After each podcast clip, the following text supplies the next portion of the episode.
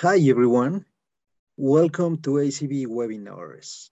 First of all, thank you to our participants. Also, we would like to thank you, our allies, Asem, EGADE, GAN, Generationist, Global Corporate Venturing, Innova three sixty, I B C A, Labca, B C A Academy. Today we have two great panelists. First, let me introduce you to Herbert ten Have. Herbert, he's the C E O of ESEER, which designs, builds, installs, and maintains in the world's best vision software product for automated picking and placing in challenging logistic environments. He believes in team goal settings, creating enthusiasm, and expressing a can-do attitude to achieve results. The application of the latest technologies, and especially deep learning, is of the great interest to him. Thank you, Herbert, for being today with us. Our second guest speaker is Maor Friedman. Maor, he's a principal at F two Venture Capital, an Israeli V C fund, managing all aspects of the fund deal flow, focusing on technology, deal sourcing, and due diligence. Prior to F two, Maor worked for over five years as a software engineer at Intel and Amazon Web Services. He holds a B S in electrical engineering from Tel Aviv University, with a major in computer science and digital signal processing. Thank you so much, Maor, for being today with us. So let's start. First of all, obviously this computer vision, it's a great topic. What are those problems in the supply chain that only computer vision can solve? So I don't think that uh, there are problems that only computer vision can solve. It can, computer vision can augment, you know, human beings. So I don't see, you know, a fully reliable A I a, a model that takes uh, decisions only by itself. You'd always need to have some kind of automation uh, that, that takes care of uh, uh, the accuracy of the model. And uh, you need to have a human in the loop that is being augmented to use this kind of, um, it could be around um, uh, um, uh, the... the, the manuf manufacturing level, it could be around, you know, um, uh, uh, payments, it could be around everywhere. Um, but uh, the outcome would be an augmentation of a human in the loop that would need to take uh, action on top of these algorithms. And again, within our domain, we see uh, A G Vs and A M Rs uh, using computer vision to avoid obstacles or to, uh, to orientate themselves where they need to go. Um, and within our domain, it's all about um, dealing with variation of the of the items and the parcels. So they vary in shape, size, color, material, surface, and how it's stacked, and or any combination. So so we actually we deal with chaos, how to deal with the unknown and how to make sense of it. Great. So uh, perhaps you have talked a little bit about it, but what are those um, deep tech applications that perhaps are totally related with computer vision or others that perhaps are not totally or directly related, but that need still um, a, a refinement uh, to, to be fully functional in the supply chain? Um, I think that it's not just to be, a, a, you know, a, it's not just a refinement in order to be a fully functional. It's a, it's about even biases in the data. So you'd always need to go and check your models in order to uh, uh, uh, gain uh, relevant insights. For example, the, let's talk about, you know, cameras, uh, surveillance applications. So there could be biases in the data that uh, the, the model has been trained on um, that would affect the result, would affect in, in ways that, I don't know, we have, for example, I haven't taken into account when I trained the model to, pre to predict uh, uh, that, uh, or to extract that uh, this, let's say a specific cat has uh, uh, blue eyes. So for me, it would be more resembled to, I don't know, to another kind of cat, but I could take an action. The model could take an action on top of this, uh, you know, uh, uh, misclassification. So I don't think that uh, it's uh, um, just a refinement. It's more about how you execute the model. If you have a, a, a defined set of outcomes and uh, so and, and also defined set of inputs, So yeah, so the model could be uh, fully functional. But uh, usually uh, uh, models uh, are being uh, incorporated when there isn't a defined set of outcome and defined set of uh, um, uh, inputs, because uh, otherwise uh, it could be written uh, with uh, regular uh, uh, software. So it's, it's in every application. Great. Let me uh, add an example within our domain. So mm-hmm. the essence, what we do, we do eye-hand coordination. So the camera sees something and the robot with an end effector gripper has to grasp something. And mostly we apply suction. So the essence is to um, configure our software with, so the neural network, with the limitations of the gripper. Size so of the suction cups, multiple suction cup, or how can they move, et cetera. So how big is the end of arm? So knowing all the limitation makes me Uh, then I can um, predict what is the best possible grasp pose, knowing the limitations of the gripper and possibilities of the gripper. So, um, so it's it's where our magic, computer vision, comes into reality, when the robot moves and, and starts to grasp uh, things. So, it's uh, if you talk about what can we still improve, it's the correlation between two, uh, one plus one is three, of smart grippers, and our software knowing it's a box, knowing it's, et cetera. So the more we can uh, we can uh, tell the robot what we see, the more value we can add, the better uh, predictable we can safely grasp it. And so that's one area. And then the other area where we are working right now, and actually already it's in, uh, it's working, it's in um, um, working nicely. It's in uh, playing Tetris, stacking. So we all always talk about uh, picking, but we also do placement. So we look at, uh, we pick something out of, and we, we can look at the dimensions. We can see uh, how it's attached to the robot. And then we look into the unknown environment, environment, and it can even be a bag. So we do grocery. We, we place gro grocery in a bag next to other groceries. And then uh, we check if it's, if it's still there, what we expect it to be. So that's the next sort of product within the scope of uh, computer vision. Great, now that's super interesting. And for example, there are many companies that perhaps grocery companies or other kind of companies that would like to implement uh, computer vision or deep tech technology. But um, I know that there are many other uh, processes that might be implemented before. And also, what is the infrastructure in those processes that they uh, have to implement before they are thinking, you know, I, I would need a robot with computer vision, or I would need this that contains, I don't know, deep tech. So what are those changes? Changes that has to have to be made um, inside the organizations uh, for implementing deep tech with computer vision, or uh, just deep tech?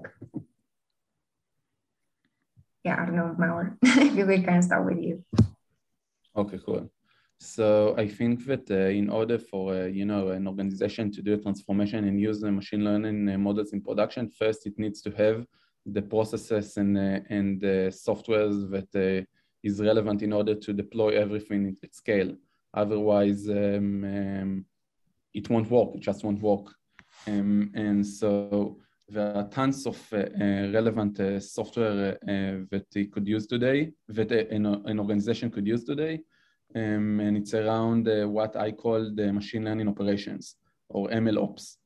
And so an organization that uh, deploys machine learning production, first and foremost, would need to have Um, uh, uh, um, uh, training capabilities, because eventually uh, an organization would train all the models and all the uh, uh, uh, neural networks uh, on top of uh, uh, the training data.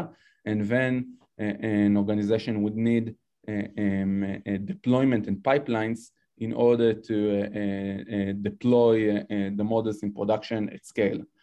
So I don't see a way today Um, that uh, an organization can take uh, um, an, a model as a service. It would need to do a lot of uh, tweaks in order to uh, get uh, to the desired results. And uh, most of them would be around M L Ops in, in order to make it uh, work in, uh, with uh, high utilization. But, and there are multiple companies out there. For example, Uh, one of our portfolio companies uh, is called Explorium, and it operates in, in, in this area. The other one is called DataLoop, and uh, you need also to make sure that uh, the model um, um, performs uh, uh, um, accurately in uh, uh, production. So you need a, a monitoring system that uh, would uh, uh, check its uh, relevancy. Um, so we have another portfolio company in that area.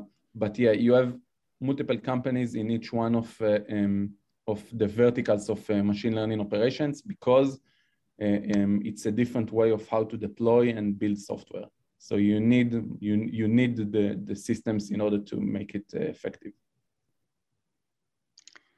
Uh, let me add on this, and I like to limit it to the field that I have knowledge on. So I don't. Yeah. Uh, so Maor is probably more wide uh, uh, trained in this sense. Uh, so we, uh, whenever a client approaches us and has an interest in automating parts of their uh, picking uh, process, uh, then we apply. Uh, we strongly want to use the Lean Startup method. So we we first answer the question, the biggest assumption, which is, can computer vision see what it needs to see? That's the first step. So we need to get some uh, data uh, looking into the pallet we need to pick from, or looking into the tote we need to pick from, et cetera. So understanding their situation and all the vari variation. Uh, then we can run it in our network, and then we can already pr prove that our system is just out of the box, already capable of doing almost everything. And so that's the first check. The second thing is to understand if the if the the end effector, the gripper, can grasp the item, right? Because you're grasping this is different than this, and and then this, and then this, and uh, et cetera. So, uh, so uh, understanding then, and then the, at the end is the integration. So it's knowing it's not computer vision, but how how fast can we uh, accelerate and decelerate without throwing it away, and, and can we move safely without collisions and all that stuff. So that's also computer vision. So it's it's a step-by-step approach, whereas we provide answers uh, so they can take the best decisions forward. Right, no, that's that's interesting, and, and and obviously, you know, you've been commenting about the data that we require, the, the the type of model that you need to build in order to have a viable computer vision uh, system, and and obviously, you Maor, you also did talk about cats and the you know and the blue eyes, and and those are the biases in terms of the item recognition. Going deeper into that, how should the development and training process be changed in order to reduce this type of problem? So there are multiple uh, uh, cutting-edge uh, applications or methods today. For example, one of them is called contrastive learning. So it's a way that you, you augment the data with more examples to make the models more robust. But uh, and and I think that it's you know it's something that is been explored and researched in the cutting edge researchers, researchers out there. So um, I think that in, in perspective of ethical question, um, um, it's a very pre prevalent question, um, a discussion, you know, among the A I researchers in the world, how to make sure that you don't have any ethical bias uh, inside your model.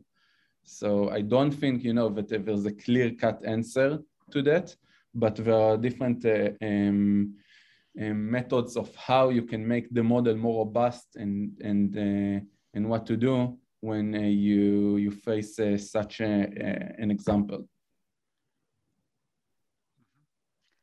Um, we did our learnings as well. Everybody knows the uh, famous uh, story about Uh, Uh, classifying the uh, Russian trucks and the, and the snow with the training set.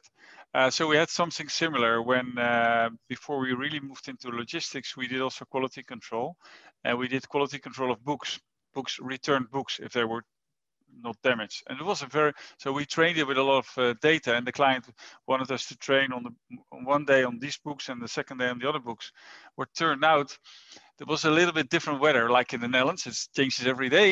And so at the end, the algorithm was perfect in, in knowing what was the weather conditions. Uh, so it was selecting based on the weather conditions, because at one day we said, these are the wrong books, and the other day, we, these are the correct books.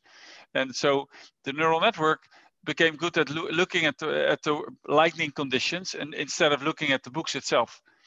So uh, so you always have to uh, make sure uh, you, um, you you you have control over what it needs to learn, and, and that it really that the neural network is trained on the aspects that you want it to be trained on, and not on other other things that uh, might uh, uh, be applicable. So it's um, and it can also be the other way around. Let's say you always train on white envelopes, but suddenly you have black envelopes. So you need to have all kinds of colors, so it doesn't look at the color of an envelope. So all of those things we learned over over time. That, that's interesting, in order to trick the system to, to, to improve it. And obviously we know that uh, developing deep tech-based solutions obviously takes a lot of time, and, and both in the creation and also, as, as you both pointed out, in the refinement, in the improvement of those, of those uh, deep tech solutions. How do you know that at some point in time you really have achieved product market fit, especially in a startup, in someone that is launching a product with a deep tech-based solution uh, in computer vision or around this area? I think that it's not a, a techie question, it's more a business question, or a, in terms of, you know, what, what the application does. Because eventually uh, startups, uh, uh, you know, uh, most of the times are, uh, um, they have a tech barrier, or they have a tech moat when they build their product. But in order to gain and, and to get to product market fit, you need to have a perfect alignment of the pain point that you're solving with the customer needs. So, you know, if it's based on computer vision and it satisfies uh, the customer, and the customer is happy with what you're providing, and you do it in a scale of uh, multiple customers, so yeah, probably you, you've got, you've gotten to product market fit. And uh, in the next step, um, it's about uh, scaling the machine, and uh, and make sure and uh, bringing in a, a, a sales team, and uh, scaling uh, the company. But uh, yeah, it's, it it would be usually around this, in order to to to make sure that you need to get you, you, you need to make sure that you have you've satisfied your customer uh, needs. I think that's uh, that's uh, the the the logical answer. And uh, it's not related uh, to, uh, to uh, specifically, in my opinion, um, to deep tech uh, uh, or computer vision. And in terms of computer vision, if it's incorporated inside the product, so if it answers uh, the customer needs, so yeah, you, you've gotten to, to a product market fit. It could be with ninety percent accuracy. It could be also in specific applications with fifty percent accuracy. But uh, it's all about the, the customer. I agree. Um, and in addition, we learned it the hard way uh, because we didn't have any funding. So we were just uh, a startup from university, and they said, make profit. And so um, then the only way is to ask money. Go to clients and ask money, even for pilots. So, which means actually you're validating the, val the value you, you're bringing. If, if it's true value, they will pay for you. And they will also tell you exactly what they need. So that's how we grew our company. So we grew bootstrapped over the years. Now we were twenty-six, twenty-seven. And um, by just asking money, and, and then the clients will tell the, tell you exactly what they need. And, and again, like Maor says, uh, uh, when it's used in, in, in the system as a product, and they scale it, uh, so yeah, the, then you know you're successful. And uh, um, what I can take from that is not about the technology, but it's all totally about the uh, the customer, and how the customer is uh, perceiving the solution is really helping uh, in the use case that they are looking for.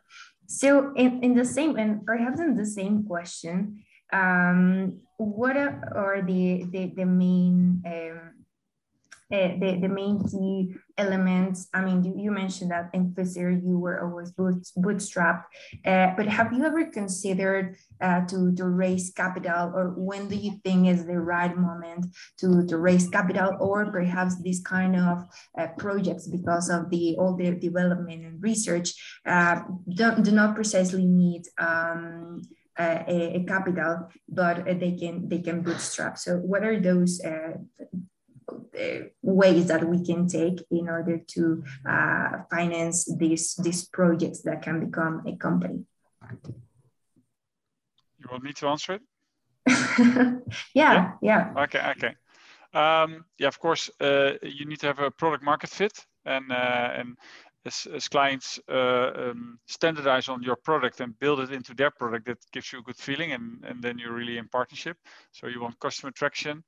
Uh, you need to have the, the finance there. Ideally, you do it without investors or with limited investors, because obtaining money costs a lot of time and effort, so and attention of, of the management. And um, so we did one round, a very limited round, but local uh, local investors, uh, and that feels comfortable for the moment. Uh, but at the end, uh, even with or without uh, uh, an investor on board, you need to have predictable, scalable processes. So everything need to, so you can put in uh, one hundred thousand euros and it should multiply at some point. So, um, and and all the other aspects of your company are very important. In our case, security. So we, we did uh, pen test, penetration test, et cetera, because we know there are a lot of people around the world looking at us and uh, trying to copy what we do. So um, there are a lot of other elements like legal, uh, which is as, lo as much as important as your key product. Is the, it's the overall product, it's the organization, it's it's it's uh, security, it's it's a lot of dimensions that matter in the in this in having the uh, scale up and making sure it has a fundament, and which makes you attractive to your clients. Great. I don't know if you have any, any other um, comment about when to start raising, especially because in F two Capital, you see a lot of companies based on deep tech. Um, so when, when do you recommend to them to start raising capital, or whether those things that you see that are super relevant uh, for, for raising capital? Cool. So it depends. So at F two, we invest only in Israeli founders in uh, the Israeli ecosystem. So in this kind of ecosystem, um, we usually recommend them to, basically, we, we usually partner with uh, uh, these founders uh, as fast as possible. So in, in the early days, and that's how you, we built the infrastructure and foundations of uh, this, of F two.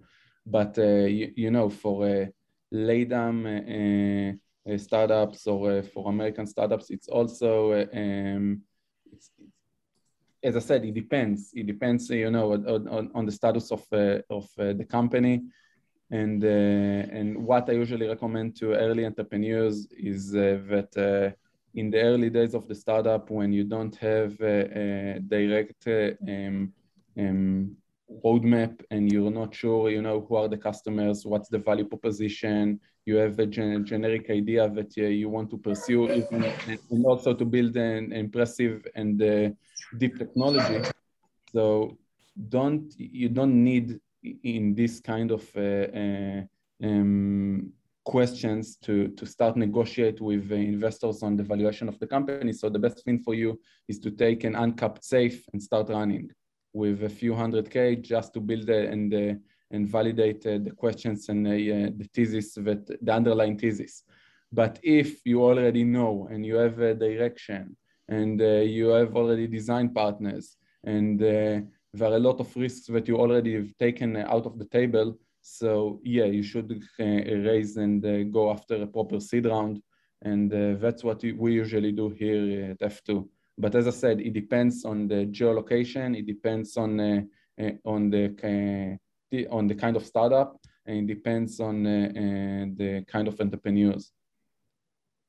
Great. And about, for example, you, you mentioned a couple of things uh, that you look for in an entrepreneur or in a, in a project to be founded or to be funded, sorry, by F two Capital. But what are those other things that you consider are relevant about, I don't know, the team or about the technology or the market, that you take in consideration to say, oh, this is a great um, startup, or is going to be a great startup that I can I can bet on them?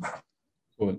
So investing in the early days of a startup is uh, is um, fifty percent science and fifty percent uh, um, I would call uh, not luck, but I would call uh, uh, based uh, a lot of based on intuition, and um, and there's a thin line that uh, which is around uh, around this. So um, in terms of team, you would uh, you I would uh, want to see a, a, a team that uh, completes and uh, complements uh, each other. and uh, which basically means that uh, you have a, a strong C T O together with a C E O, and uh, now it depends if it's a B two B or B two C. Uh, the business model, if it's B two C, I would also want to see someone who's uh, specialized in uh, marketing and P P C, because uh, it's uh, relevant exactly like uh, the C T O uh, uh, position. Um, in terms of uh, the product, it depends on, you know, what, what kind of product that this company is going to build. If it's a, a very deep tech uh, product, probably they won't be able to, to build it uh, before they'll raise money. So um, uh, I would want to see a mock-up or something, you know, that I would be able to, to have an intelligent conversation uh, with the company on, on what we're going to do with this kind of technology. What's the breakthrough? How is it uh, ten X better than uh, the competition out there? Um, uh, what are the t technological moats? And uh, in terms of the market, I would want to see that there's a real pain point that uh, this company is going after. And uh, but the most important thing, that the market is large, and uh, because, as I usually say, um, um, the best teams in the worst market won't succeed, and the mediocre teams in the, you know, in a very good market probably would build a, a billion dollar business. So um, that's, you know, that's my two cents. Maybe to add something, which is from the other side of the table, because we need to also select investors and to, to search for them. So you really need to understand what's your position and what will be the challenge in the next two to three years. And then find a partner, not only the money, but find a partner that can help you with all those questions. So it's, in our case, it was scaling, et cetera. So it's taking you, helping you, being next to you. Uh, we still have to do the work, but they will help you, guide you, and coach you uh, to take all those uh, steps. I would like to add one more thing. We're in an unprecedented era where there's tons of money in the market. So the most important thing is to choose a partner uh, for a startup. A partner, because it's like uh, uh, choosing uh, your co-founder in a way. So you want someone that you would, bring, would really bring added value to the table and would help to scale the company. And uh, it's uh, relevant in every stage of the company uh, lifetime. At the seed, seed stage, you would look for someone uh, that could help you uh, validate your thesis and help you gain in product market fit. Uh, usually during the A round, uh, you would want someone that would help you to scale the team and build a sales organization. During the B round, you would want uh, a, a growth uh, uh, capabilities, and et cetera, et cetera. But the most important thing is the, the, the, that you're going to add as, as, as entrepreneurs, you would need someone that uh, would you would be able to look at him and, and say, yeah, I want to partner with him, not just because of the money, mostly not because of the money. Yeah, no, completely agree. At the end of the day, especially if you're building a startup, it's all about the people, and obviously the technology, it's very, very relevant, it's very important. The people, it's, it's key, it's fundamental. So going, uh, we have a question here. What are the main considerations to take into account when choosing between an on-edge image processing architecture versus an on-cloud architecture? What are your thoughts, guys? So it, it depends. It's, it's like everything uh, that I said before. So it, it's usually, in my, in my opinion, it's around, you know, performance, cost, and scale. So if, it, if the application it should be a, a, a very high performance computing application, so probably you would want that it would run on the edge near to the customer. If it's, a, a, but you, you'd also need a connectivity to the cloud, because it, it, it depends, really depends on the scale of the application. It also depends on terms of cost. If it's easy to deploy it in, a, a, you know, a, a, a, in the edge, Uh, or, uh, or otherwise you'd need to deploy it in the cloud. So, and the most important thing is the scale, because eventually you want that uh, the, uh, your application would be deployed at scale and across uh, multiple, uh, um, you know, multiple uh, um, uh, sites, and, uh, and, and it's, it's, it, it depends on the application. Maybe again to add to this, uh, um, so in our case, it's a camera taking an image, giving the image towards the, the computer. We run it on a G P U, And then uh, the software provides for all the information relevant for the robot to move. So you don't want any latency. So it should be fast, otherwise the robot is waiting, et cetera. So mostly it's on the edge, so on, on premises. Um, and so, it's a, so we don't need internet connection at all. Having said that, uh, when there's multiple installations at a client, and the, and the G P U only needs a very a fragment of a second to produce it, so you can run multiple processes, multiple robots on one computer. So you can have it shared on one system in the server rack, uh, re re remotely from the from the factory where it's used, and then run multiple uh, robots on one uh, with one computer vision software package. Yeah. Okay, got it, thank you. And, and for instance, taking as an example, the Latin market, Latin America, could you give us some examples of success cases of autonomous mobile, mobile robots deployment fulfill, in fulfillment centers somewhere in the world?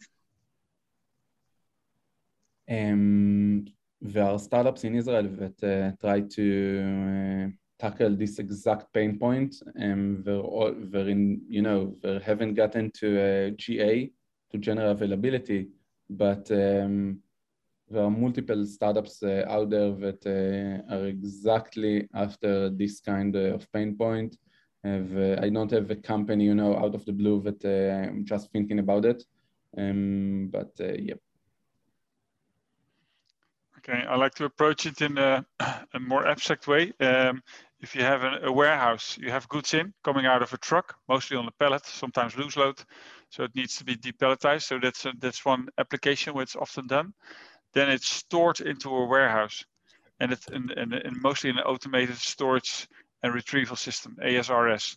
Can be a shuttle, can be pallets, can be Uh, totes, et cetera. So uh, depending on how to use it, they might use A G Vs and A M Rs, but they might also use, like I said, shuttles and other systems, and uh, just totes uh, and, and so on.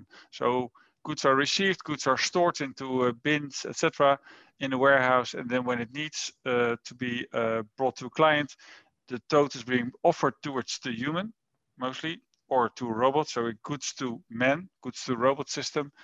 The items being picked, uh, maybe some other items are, are there. It's being put into a box or a, or a bag, so it becomes a, a parcel. Um, uh, so um, and then it's being sorted towards the destination, and it's being stacked again, and then being taken away with a truck. Those that that is the uh, the the process where um, so a, uh, A M Rs and A G Vs is just for moving. That's it. Just only the moving uh, part. So that can, it's just a way of moving. Um, the nice thing about A G Vs and A M Rs is that you can uh, go to a, a facility like a, a big hall, and you can just start. So you don't need to know a big other infrastructure. So it's a relatively cheap and flexible, scalable uh, system. Uh, but maybe conveyor, when you have a high throughput, makes more sense to use conveyors uh, for certain things, or a shuttle system. So then there is the height. So in Europe, it's uh, we don't have a lot of space, so we, we, we like micro-fulfillment centers. It's often close to cities or in cities. So the AutoStore system and other systems are very popular. So it's, it's a high dense uh, storage because of the, the available space. Uh, so all of those things matter. And at the end, uh, automating um, with robots is uh, compared to humans. So uh, in Europe, and I think in America, labor is, uh, there is a labor shortage, and we believe it will only get worse very quickly because of the number of parcels and the e-commerce, and just take the returns, how many returns there are. So um, uh, that's the, often the reason um, uh, the business case for, for uh, uh, end users to have uh, robots uh, supporting their work, because they cannot get the workforce anymore in the near future. Yeah, and perhaps my next question is a, a little bit related with with a couple of the answers that you're giving. But uh, actually, what would have to to do in order to, uh, for example, have more cobots than than just robots, or than just technology that is uh, substituting people? Or uh, so so yeah, perhaps I don't know if you can uh, go deep on on that. What are, are those things that maybe we, we have to do, like in the in the manufacturing lines, or perhaps in the warehouses, Uh, is it enough with the infrastructure that we have right now, or do we have to make uh, any other improvements or changes? Um, okay, I can answer it. Uh, first of all, Cobalt is just a, yeah, a collaborative robot where a human can work next to. And I don't often see them in, uh, in factories, because uh, if you can automate it, you want to automate it fast and predictable, and then use an industrial robot and, and put a cage around it. And if you have to intervene, you want to stop it. So uh, a cobot uh, in in our field doesn't uh, is not so much applied. Um, and then the the other type of robot, it doesn't matter. It can be like the six-axis articulated robot. It can be uh, a delta robot, like with the three angles. It can be a Cartesian robot moving up X, Y, Z, et cetera. So it doesn't matter. So it's all about moving from A to B. And um, so um, and, and so the the the more they can control. Uh, let's say if you put it in boxes, or you put it on a pallet, it's you can control it in that unit, and then you can automate it. But if you still use the old warehouse where stacking, yeah, that's really hard to automate. So um, if you can um, make containers and, and standardize on containers and bring the containers to the humans or bring the containers to the robot, then it's a, it's a nice way of doing. Uh, but it depends on your business. If you're a production firm, then it's relatively easy because you control everything. But if you're um, a parcel handler, Uh, it's becoming a bit harder, but uh, imagine you are a third-party logistics provider having a contract for three years, and then there is a new client with new products. It's it's even harder to invest because you don't know what's going to be the business case in three years' time. Great. Uh, perhaps here the, the answer is the standardization, or try to um, bring those cobots in, in those processes that have a kind of standard, right? Great. So, and this is perhaps a question for more for Herbert. So, what are the the um, the biggest challenges and the biggest satisfactions um, creating a, a deep tech startup based here in, in computer vision? Um, in our case, uh, apart from the money and the validation we talked about, it was uh, we chose to work with partners. So we work with robotic integrators. They put the hardware together and they sell it. So we are dependent on them. They are mm-hmm. using our software. So um, uh, so uh, they might not have all the knowledge. So we have to really work with them for, let's say, a half year or longer to help them build the product and to help them sell the product. So that's something that uh, that can take a long time. And uh, if sometimes uh, they are focused on greenfield, only on their own A S R S system, like where, uh, so, uh, So they only use you for the new field, so it will take a while. And if it's brownfield, so they're going after the existing market, it might scale up much faster. So uh, it's being dependent on them, on the speed, on the knowledge, experience, et cetera. Um, and then, um, so and the good thing is, is when you win uh, from your competitors. So that's really the validation of your client. So uh, when they look around all of your uh, the players in the world and they validate you, they they really um, look inside your company, inside uh, the solution you built, the team, the strategy, and they choose you for the for all of those reasons. That's really nice. Then uh, that's the lucky moment. No, great.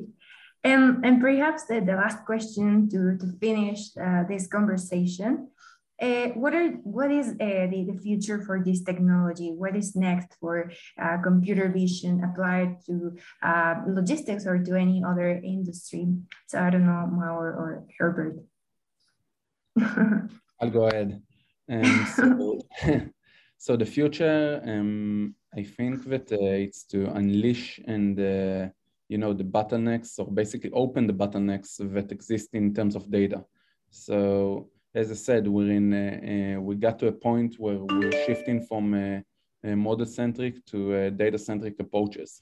And in this kind of approach, you need to make sure that your data is always fresh, is alive, uh, is predictable, and you can uh, get, you know, to the desired results that your models are rely on. So, because eventually a model uh, um, is, it, it, it, it takes predictions uh, uh, for uh, the future.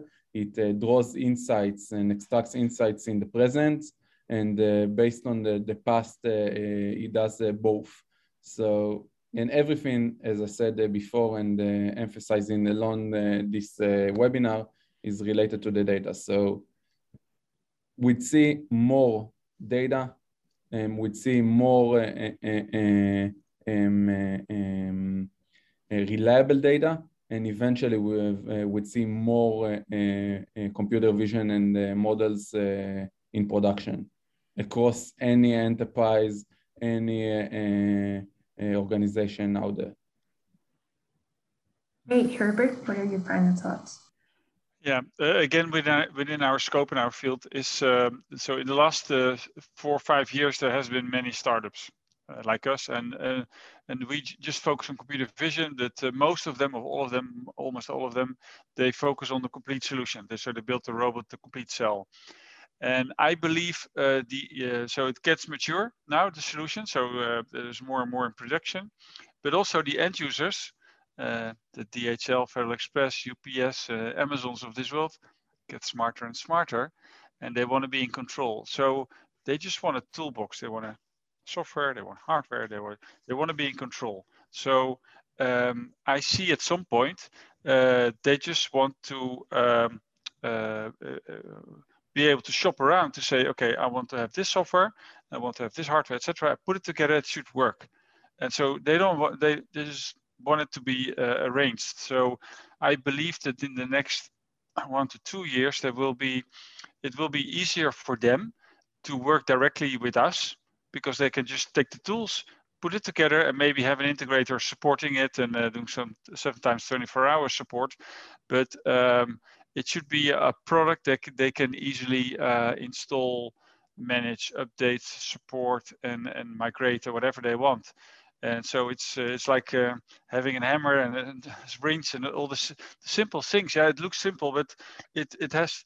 I think uh, computer vision as such uh, has has become a grown up, and also the tools around it you can organize properly. So it makes it easier for an end user to say, okay, let's build uh, a picking machine. Like uh, I think uh, twenty years ago, uh, the internet was uh, was uh, was very uh, so you had specialists doing the internet for you, uh, telling you all the stuff. Or thirty years ago, so now it's everybody can do this, and the, the same will will happen for applying robots in logistics. It will be a toolbox. There will be a few vendors doing some stuff, and it should just fit and should be a no-brainer just to to put it together. Great. Now that was awesome. Thank you so much, both, for being uh, with us today.